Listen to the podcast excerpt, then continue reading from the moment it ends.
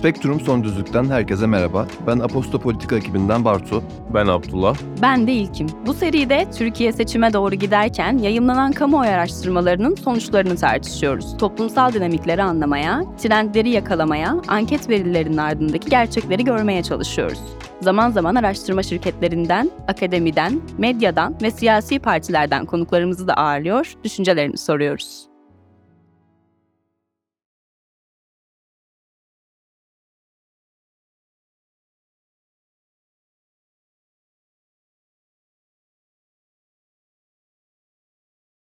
Son Düzlük'ten herkese merhaba. Bugün konuğumuz İyi Parti İstanbul 1. Bölgeden Milletvekili adayı Orhun Ertürkmen. Orhun hoş geldin. Hoş bulduk. Davetiniz için ayrıca teşekkür ediyorum. Teşekkür ederiz geldiğin için. Sen İyi Parti'nin en genç kurucusuydun.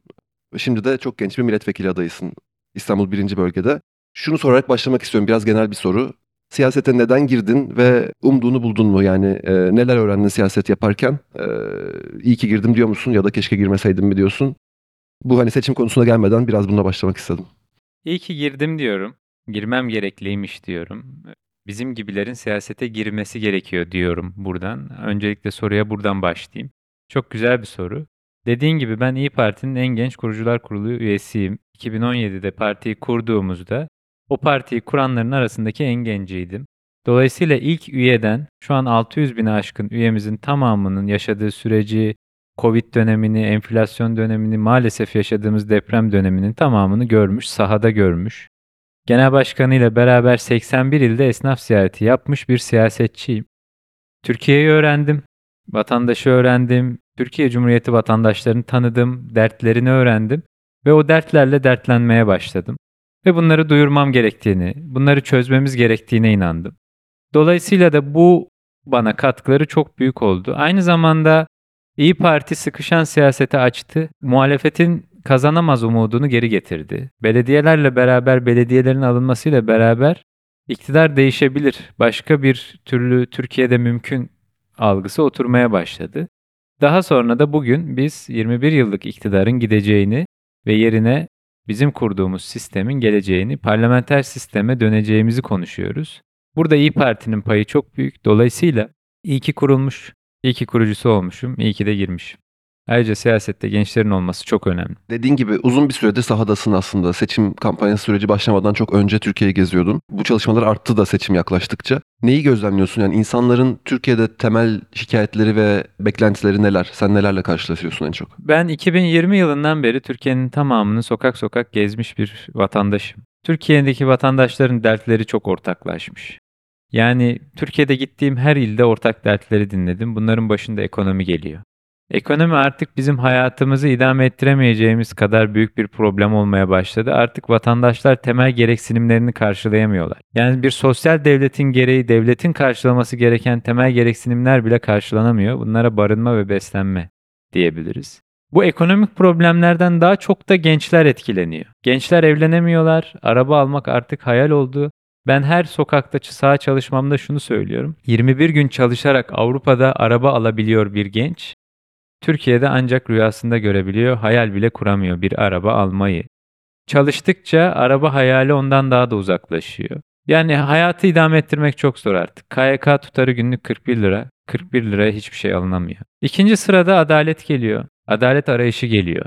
Bu adalet sadece mahkemelerde değil, mülakatlarda, torpil kelimesini duyduğunda vatandaşlarımızın gözünde nefret görüyorum ben.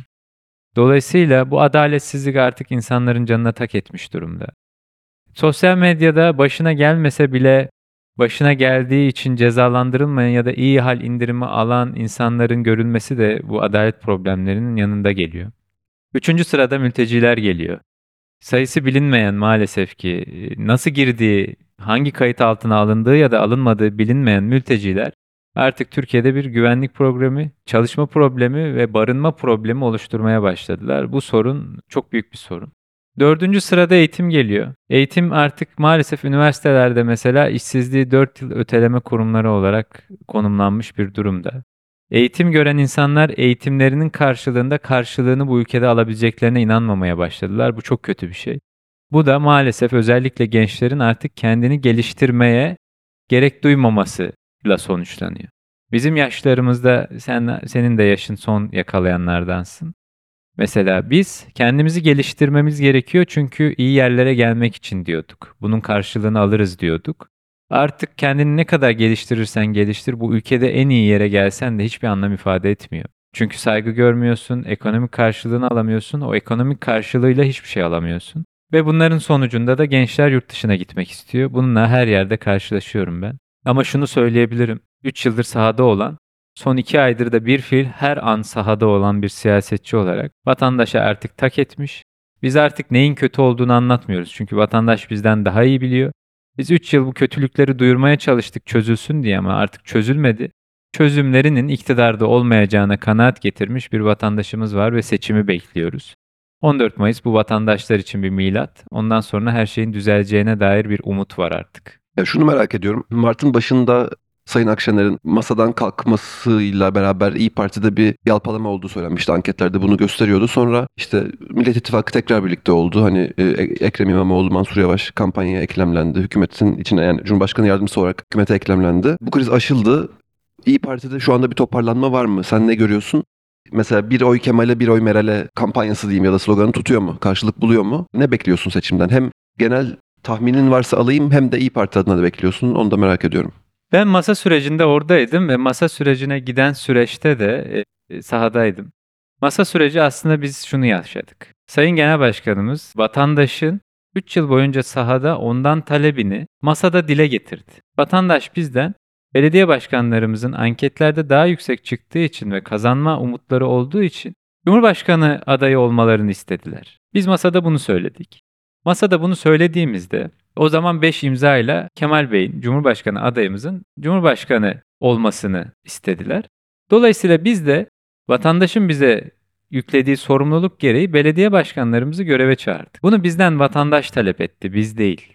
Yani aslında Millet İttifakı'nın belediye başkanları olsa da aslında Cumhuriyet Halk Partisi'nin belediye başkanlarıydı onlar. Biz bu seçimi kaybetmemeliyiz diyorduk, kazanmalıyız diyorduk. Dolayısıyla kazanmak için bir hamle yaptık. Bu hamle nasıl anlatıldı bilmiyorum ama en nihayetinde ve sonucunda bizim İyi Parti olarak genel başkanımız ve yetkili kurumların bu seçimi kazanmaktan başka bir gerekçesi olmadığını göstermiş olduk. Belediye başkanlarımızın Cumhurbaşkanı yardımcısı olması bu bizim hamlemizle oldu.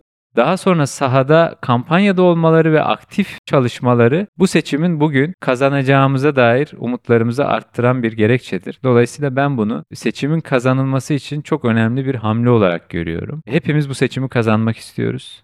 Dolayısıyla o masa sürecinin sonucunda her ne olduysa çok iyi oldu. Sahada da biz bunun dezavantajını görmedik. Aksine genel başkanımız için, gençlerin sesini duyduğunuz için, onu masada duyurduğunuz için ve belediye başkanlarımızı Cumhurbaşkanı yardımcısı olarak sahaya sürdüğünüz için teşekkür ederiz diyorlar. Her kesimden insan. Orhun sen Çevre Şehircilik ve İklim Değişikliği Bakanı Sayın Murat Kurum ile aynı bölgeden milletvekili adayısın. O da aday karşında ve Sayın Kurum'un bakanlığının tırıyla işte sizin Üsküdar'daki çadırın yanında propaganda yapması üzerine bir tartışma yaşadınız Twitter'da. Bence çok sen iyi bir yerden yakaladın bunu yani rakibim tır diyerek. Ve bu Twitter'daki konuşmanızın yani yazışmanızın ardından bakanla ayrıca konuştunuz mu? Onu merak ediyorum ve hani o tırın seçim kampanyası yapmadığını aslında ifade etti bakan kurum ve işte bir takım kentsel dönüşümle ilgili bir şeyler anlatıldığını orada söyledi ama Elbette seçime günler kala onun da siyasi bir bence bir anlamı var oturun orada olmasının. Devlet imkanlarıyla siyasi kampanya yapılması konusunda düşüncelerin neler? Bunun biraz çünkü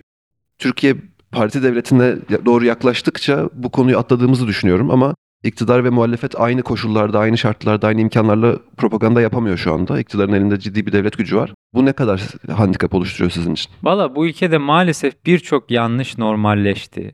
Benim oradaki tepkim aslında bu olayların normalleşmemesi gerektiğiyle ilgiliydi. Bizim olayı bilmeyenler için çok kısa anlatayım. Bizim Üsküdar'daki seçim çadırımızın yanına Çevre ve Şehircilik Bakanlığı'nın tırı gelmiş. Kocaman bir tır. Dibine yanaşmış çadırın. iki tane çok büyük ekrandan bir şeyler anlatıyorlar. Siyah plakalı bir devlet aracı. Benim AK Parti'den rakibim Murat Kurum. Çevre ve Şehircilik Bakanı ve birinci bölgede Üsküdar'da birinci bölgede. Sabah arkadaşlarımız tırın çadırın dibine park ettiğini söyleyince ben oraya gittim ve isyanımı aslında dile getirdiğim bir video çektim. O isyanımı da böyle bir espriyle, esprili dille gençliğimiz var diyerek yaymaya çalıştım. Rakibim tır gibi hissettim gerçekten. Yani biz kendi çabalarımızla, kendi gayretlerimizle sokak sokak gezerken Devletim, devletimizin benim vergilerimin imkanlarıyla yarışmak istemiyorum ben. Bu doğru değil. Bu kanuni değil, bu hak değil.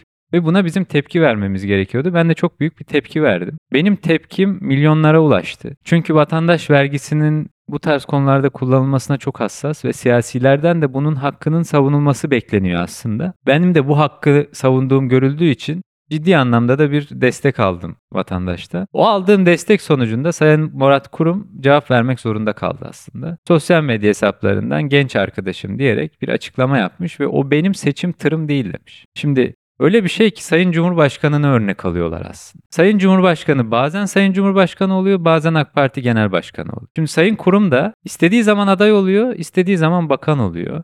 Aynı gün tepkiyi verdiğim gün bir e, YouTube programında kendisine bu soru sorulmuş. Devlet imkanlarıyla kampanya yaptığınızdan dolayı tepki alıyorsunuz demişler. Sayın Kurum demiş ki ben bakanlığımın gücünü kullanacağım tabii ki. Fındıklı'ya gidiyorum, park istiyorlar. Hemen imzalıyorum, akşamına park geliyor. Ataşehir'e gidiyorum. O alanla ilgili bir şey istiyorlar. Rezerv alan olmasını istiyorlar. Hemen akşamına imzalıyorum diye bir cümle söylüyor ve sonunda diyor ki bakanlığın gücünü tabii ki kullanacağım. Ya o bakanlık devletin. O imkanlar bizim. Bizim imkanlarımız nasıl bir partinin kampanyasında kullanılabilir? Ve bu nasıl hayır o parti kampanyası değil bakanlık kampanyası diye ayrılabilir? Öyle bir şey mi var? Benim rakibim bakan. Ve bakanın sitesine Çevre ve Şehircilik Bakanlığı'nın bakanlığının tırında anlatılan kampanyanın sloganını yazdığınızda Murat Kurum çıkıyor. Sponsorlu reklam vermiş o cümleye. Bunları ayırmak sizce sağlıklı mı, mantıklı mı? Ben de Sayın Bakan'a cevabı aynen bakanım devletimizin tırlarıyla kampanyanıza devam edin diye cevap verdim. Ondan sonra cevabımız gelmedi ve konuşmadık, görüşmedik. Yani gerçekten ülkemizde bir bakanın cevabı büyüteçle aranan bir şey oldu biliyorsun. Yani bakanlar cevap vermiyor. Milletvekillerine de cevap vermiyorlar. Mecliste onlara önertilen soru önergelerine de cevap vermiyorlar. Dolayısıyla cevap vermek zorunda kaldı. Cevap verdi. Bu bile bizim için nasıl cevap verdi diye konuştuğumuz bir olay aslında cevap vermek zorundalar. Sosyal medyada atışmamızın haricinde konuşmadık. Ben bunu önemsedim çünkü bence oy sayısını etkilemeyecektir. Senin çadırının yanında bir tır olması AK Parti'ye hiçbir oy kazandırmayacaktır bence ama senin buna karşı gösterdiğin tepkinin dediğim gibi devlet imkanlarının siyasi kampanyalarda kullanılmaması gerektiğine dair bir tepki olduğu için ben bunu çok önemsedim. O yüzden özellikle sormak istedim. Bir de şunu sormak istiyorum. Sen genelde gençlik politikalarıyla ilgileniyorsun ama başka ilgilendiğin alanlar var mıdır? Yani milletvekili seçilirsen eğer, seçildiğinde Mecliste neler yapmak istiyorsun? Hangi konulara özellikle eğilmek istiyorsun? Nasıl bir milletvekili olmak istiyorsun? Bunu da merak ediyorum. Bir önceki sorunla birleştirerek cevaplayayım bunu. Biz aslında milletin vekaletine adayız. Yani milleti temsil etmeye adayız. Bunun için o istiyoruz. Milletimiz de devletimizin imkanlarıyla har vurup harman savurarak AK Parti'nin kendi kampanyasına yapmasına karşıysa en önce biz karşı durmalıyız. Benim yaşım genç olduğu için ve 81 ilde dinlediğim gençlik dertleri, daha sonra başka gençler için gençlerle beraber de dinlediğim gençlerin dertlerini dinledikten sonra ben gençlerin dertlerinin konuşulmadığını fark ettim. Zaten biliyorduk ama bunu gözümle görmüş oldum. Genç temsiliyeti bu ülkede maalesef sıfır. Az değil, yetersiz değil sıfır. Kimse gencin derdini konuşmamış. Televizyonlarda konuşulmuyor, mecliste konuşulmuyor. Çünkü mecliste genci temsil edecek kimse yok. Ben de hem yaşım hem ilgi alanım gençlik politikaları olduğu için ben gençlerin en öncelikli temsil edilmesi gerektiği sorumluluğunu kendimde hissediyorum. Ve mecliste en çok gençlik sorunlarını ele alacağıma, iktidar olacağımız için de bunun çözümleriyle ilgileneceğimi söyleyebilirim. İkincisi deprem. Ben İstanbul milletvekili olacağım. İstanbul depremi kapıda bekliyor diyor bilim adamları. Ve yine aynı bilim adamları diyor ki İstanbul bu depreme hazır değil. Ben Kahramanmaraşlıyım. Kahramanmaraş'ta depremi yaşamış bir vatandaşım. Dolayısıyla ne demek olduğunu orada gördüm. Yakınların kaybedilmesi ne demek, eski ev ne demek, çürümüş beton ne demek, 80-90 yılında yapılan evle 2000 sonrası yapılan evin arasındaki farkı gözümle gördüm. Biri yerdeydi, biri gökte. Dolayısıyla ben dilim kuruyana kadar, boğazım patlayana kadar İstanbul depremiyle ilgili farkındalık yaratmaya ve bunun çözümlerinin yarın değil bugün atılmaya başlaması için elimden geleni yapmaya devam edeceğim. Üçüncü olarak ben makine mühendisiyim. Mekatronik mühendisliği konusunda yüksek lisans çalışmalarım var. Dolayısıyla teknoloji, mühendislik ve sanayi benim ilgi alanım. Bu konularda da çalışarak ülkemizin sanayisini ve teknolojisini ileriye götürmek için elimden geleni yapmaya hazırım. E, mesleğim bu olduğu için, profesyonel kariyerim bu olduğu için. Ben üniversitede hayvansı robot üzerine çalıştım. Dünyanın da gittiği yerin e, elektronik yazılım olduğunu biliyorum. Hem mühendislerimizin ülkede yaşadığı sorunları hem de ülkemizin mühendisliğinin nasıl ileri gideceğini mecliste duyurmaya devam edeceğim. Bunlar benim başlıca çalışmalarım olacak. Bunların bütününde vatandaşımızın bize duyur dediği her şeyi duyuracağız, çöz dediği her şeyi çözmeye çalışacağız. Bu da genel olarak benim yapacaklarımın özeti aslında. Son iki sorum kaldı benim aslında. Şunu merak ediyorum. Ya kampanyaları ben en başından beri izliyorum. Birkaç gün kaldı seçime de. Cumhur İttifakı ve özellikle Cumhurbaşkanı Erdoğan son günlerde biraz şey hızlandırdı gibi görüyorum. Kimlik politikalarına ağırlık verip işte muhalefet partilerini, adaylarını işte içki içen sarhoşlar gibi göstermek, ne bileyim işte LGBT destekçileri gibi göstermek. Yani böyle hassas noktalardan kimlik meseleleriyle insanları yakalayıp kendine oy vermeyecekse bile muhalefete de oy vermemesini en azından mantığıyla bir, bir bu stratejiyle ilerlediğini düşünüyorum. Ama bu çok tehlikeli bence. Çünkü insanları birbirine düşürme riski barındırıyor içinde. Buna karşılık Millet İttifakı da işte Cumhurbaşkanı adayı Kılıçdaroğlu da ittifaktaki partiler de aslında çok daha birleştirici bir kampanya yapmaya çalışıyorlar. İnsanları bölmek yerine temel ortak meselelere, ortak sorunlara çözüm önerileri getirip bunlar konuşulsun, kimlik meseleleri fazla konuşulmasın gibi düşünüyorlar. Ama insanların kimliklerine dair aslında dertleri de var. Onlar da önemli. Sen bu kimlik politikası meselesine nasıl yaklaşıyorsun? Yani bizim şu an çok daha yaşamsal, ekonomik, sınıfsal belki dertlerimiz var. Bunlar önce konuşulmalı. Bunlar kimliğe sonra mı sıra gelmeli? Yoksa yani bu kimlik politikası işi benim kafamı karıştırıyor gerçekten. Ne düşündüğünü merak ettiğim için soruyorum. Valla o kadar tuhaf ki siyaset aslında milletin karşılığı yansıması. Millet ne durumdaysa siyasette o durumda olmalı. Ben 81 ili dolaşmış bir vatandaş olarak söylüyorum. Milletin gündeminde kimlik yok, kültürel farklılıklar yok, sosyal yaşantıdaki farklılıklar yok. Kimsenin yönelimi yok. Ben hiç duymadım bunları dertlenen kimse. Ama ne hikmetse AK Parti iktidarı elinde başka bir enstrüman kalmadığı için, hiçbir şey anlatamadığı için milleti kutuplaştırmaya, kutuplaşma üzerinden karşı tarafı kötülemeye çalışıyor ve kimlik siyaseti yapıyor. Biz buna tamamen karşıyız. Vatandaşta da bunun karşılık bulmadığını görüyoruz bu arada. Bizse tamamen kutuplaştırma yapmadan, kimlik siyaseti yapmadan, kimsenin hayatını konuşmadan kendimizin ne olduğunu ve nasıl ülkeyi yöneteceğimizi anlatmaya çalışıyoruz. Karşı tarafsa bizim ne kadar kötü olduğumuzu anlatmaya çalışıyor. Ne kadar onlardan olmadığımızı anlatmaya çalışıyor. Aksine hepimiz aynıyız. Fakat Ellerinde enstrüman kalmadıkları için AK Parti artık AK Parti'yi anlatmıyor. İftira siyaseti yapıyor, kimlik siyaseti yapıyor. Ama ben şunu gördüm. Ben eskiden çok ıı, küçük yaşlardan beri siyasete ilgili olduğum için hep siyaset konuşurdum. Çeşitli mecralarda AK Partili seçmen, AK Partili siyasetçi gibi AK Parti'yi savunurdu. Ben çok uzun zamandır sokaktayım. AK Parti'yi savunan bir kişi bile görmedim. AK Partililerle karşılaştık. Fakat o AK Partililer maalesef iftira attılar. Çok azınlıktalar. Çoğunluk eğer AK Parti'ye oy verecekse de ki az kaldı bu seçmen, sessiz kalıyor.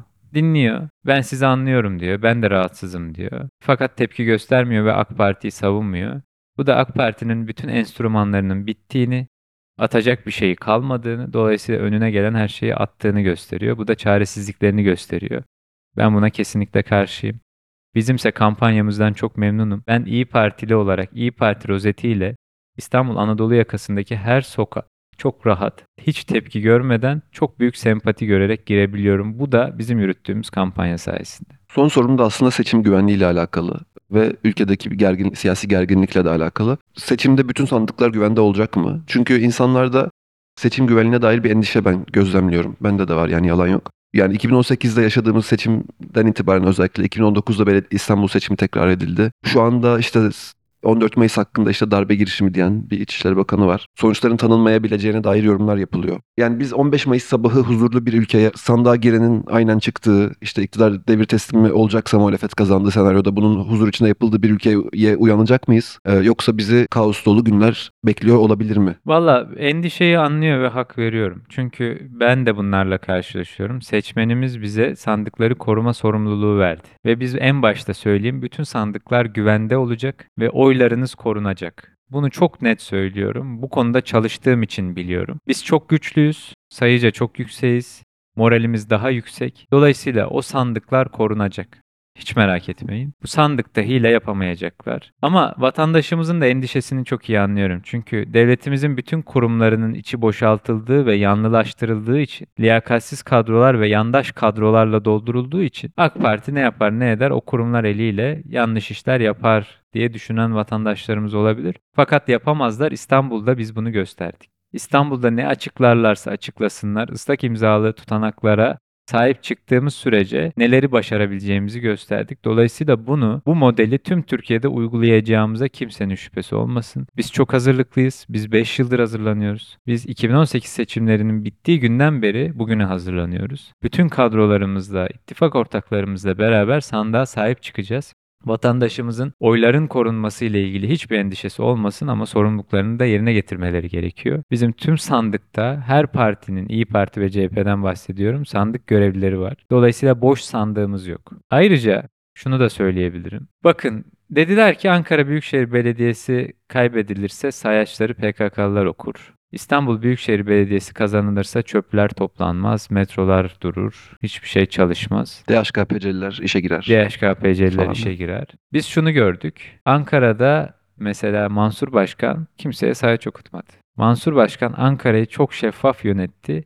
Mansur Başkan'ın yaptığı açık ihaleler on binlerce izlendi. Millet ne kadar özlemiş şeffaf belediyeciliği.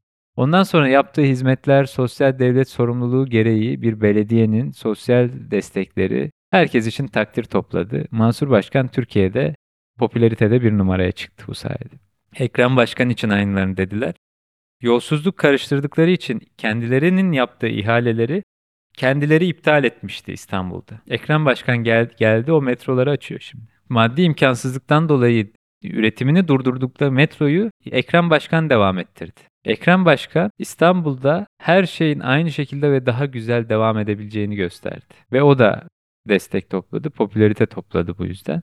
Ben bir İstanbullu olarak hiçbir eskisinden kötü hiçbir şey görmedim. Aksine açılan metroları, açılışları, sürekli projeleri, kreşleri, belediyenin yurdu diye bir şey oldu mesela. Belediyeler bazı cemaat ve derneklerin, vakıfların hesaplarına bağış yapıp onların yurtlarını beslemektense belediye kendisi çok kaliteli yurtlarda öğrencilere destek verdi ve burs verdi. Neymiş? Demek ki ülke ve kurumlar Millet İttifakı'na geçince her şey Ekrem Başkan'ın dediği gibi çok güzel oluyormuş.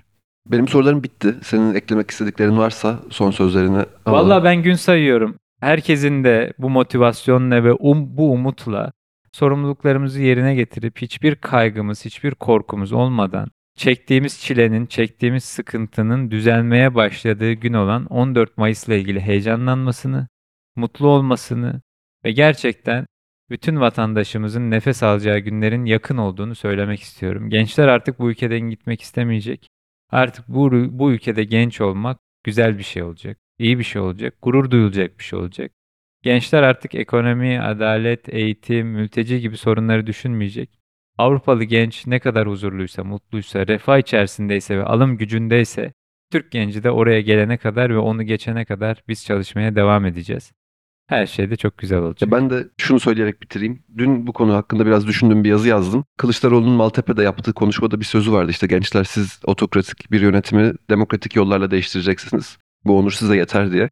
Yani bir düşündüm hakikaten Türkiye şu anda dünyanın izlediği bir ülke seçime bu kadar az kalmışken özellikle işte Rusya, Belarus, Sırbistan, ne bileyim Macaristan, Polonya gibi, İran gibi ülkelerde benzer daha baskıcı ya da daha az baskıcı ama benzer eğilimlerdeki iktidarların baskısı altında yaşayan milletlerin çok büyük heyecanla buradaki seçimin sonucunu ben izlediğini, beklediğini düşünüyorum. Türkiye'nin tarihi aslında dünyada mazlum milletlere çok örnek olan olaylarla dolu, onlara ilham veren olaylarla dolu. Bir kere daha böyle olabileceğini, Türkiye'nin gençlerinin de dünyanın böyle gıptayla baktığı bir hikaye yazabileceğini düşünüyorum umuyorum diyeyim.